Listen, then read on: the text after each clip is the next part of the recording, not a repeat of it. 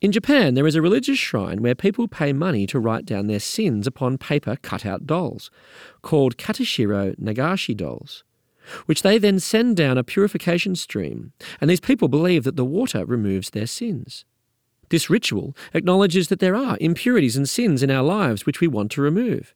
The ceremony reveals a deep human desire to be morally pure.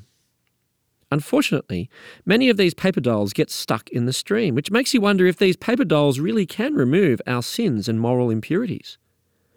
But there is a way to truly remove sins, once for all. According to the Bible, this is through the death of Jesus. Jesus' death forgives all our sins and purifies us, meaning we don't require ceremonies or rituals to take away sins. Instead, when we trust in Him, we are free. This is Rob Martin with God in 60 Seconds. For more space to think and talk about God, go to thirdspace.org.au.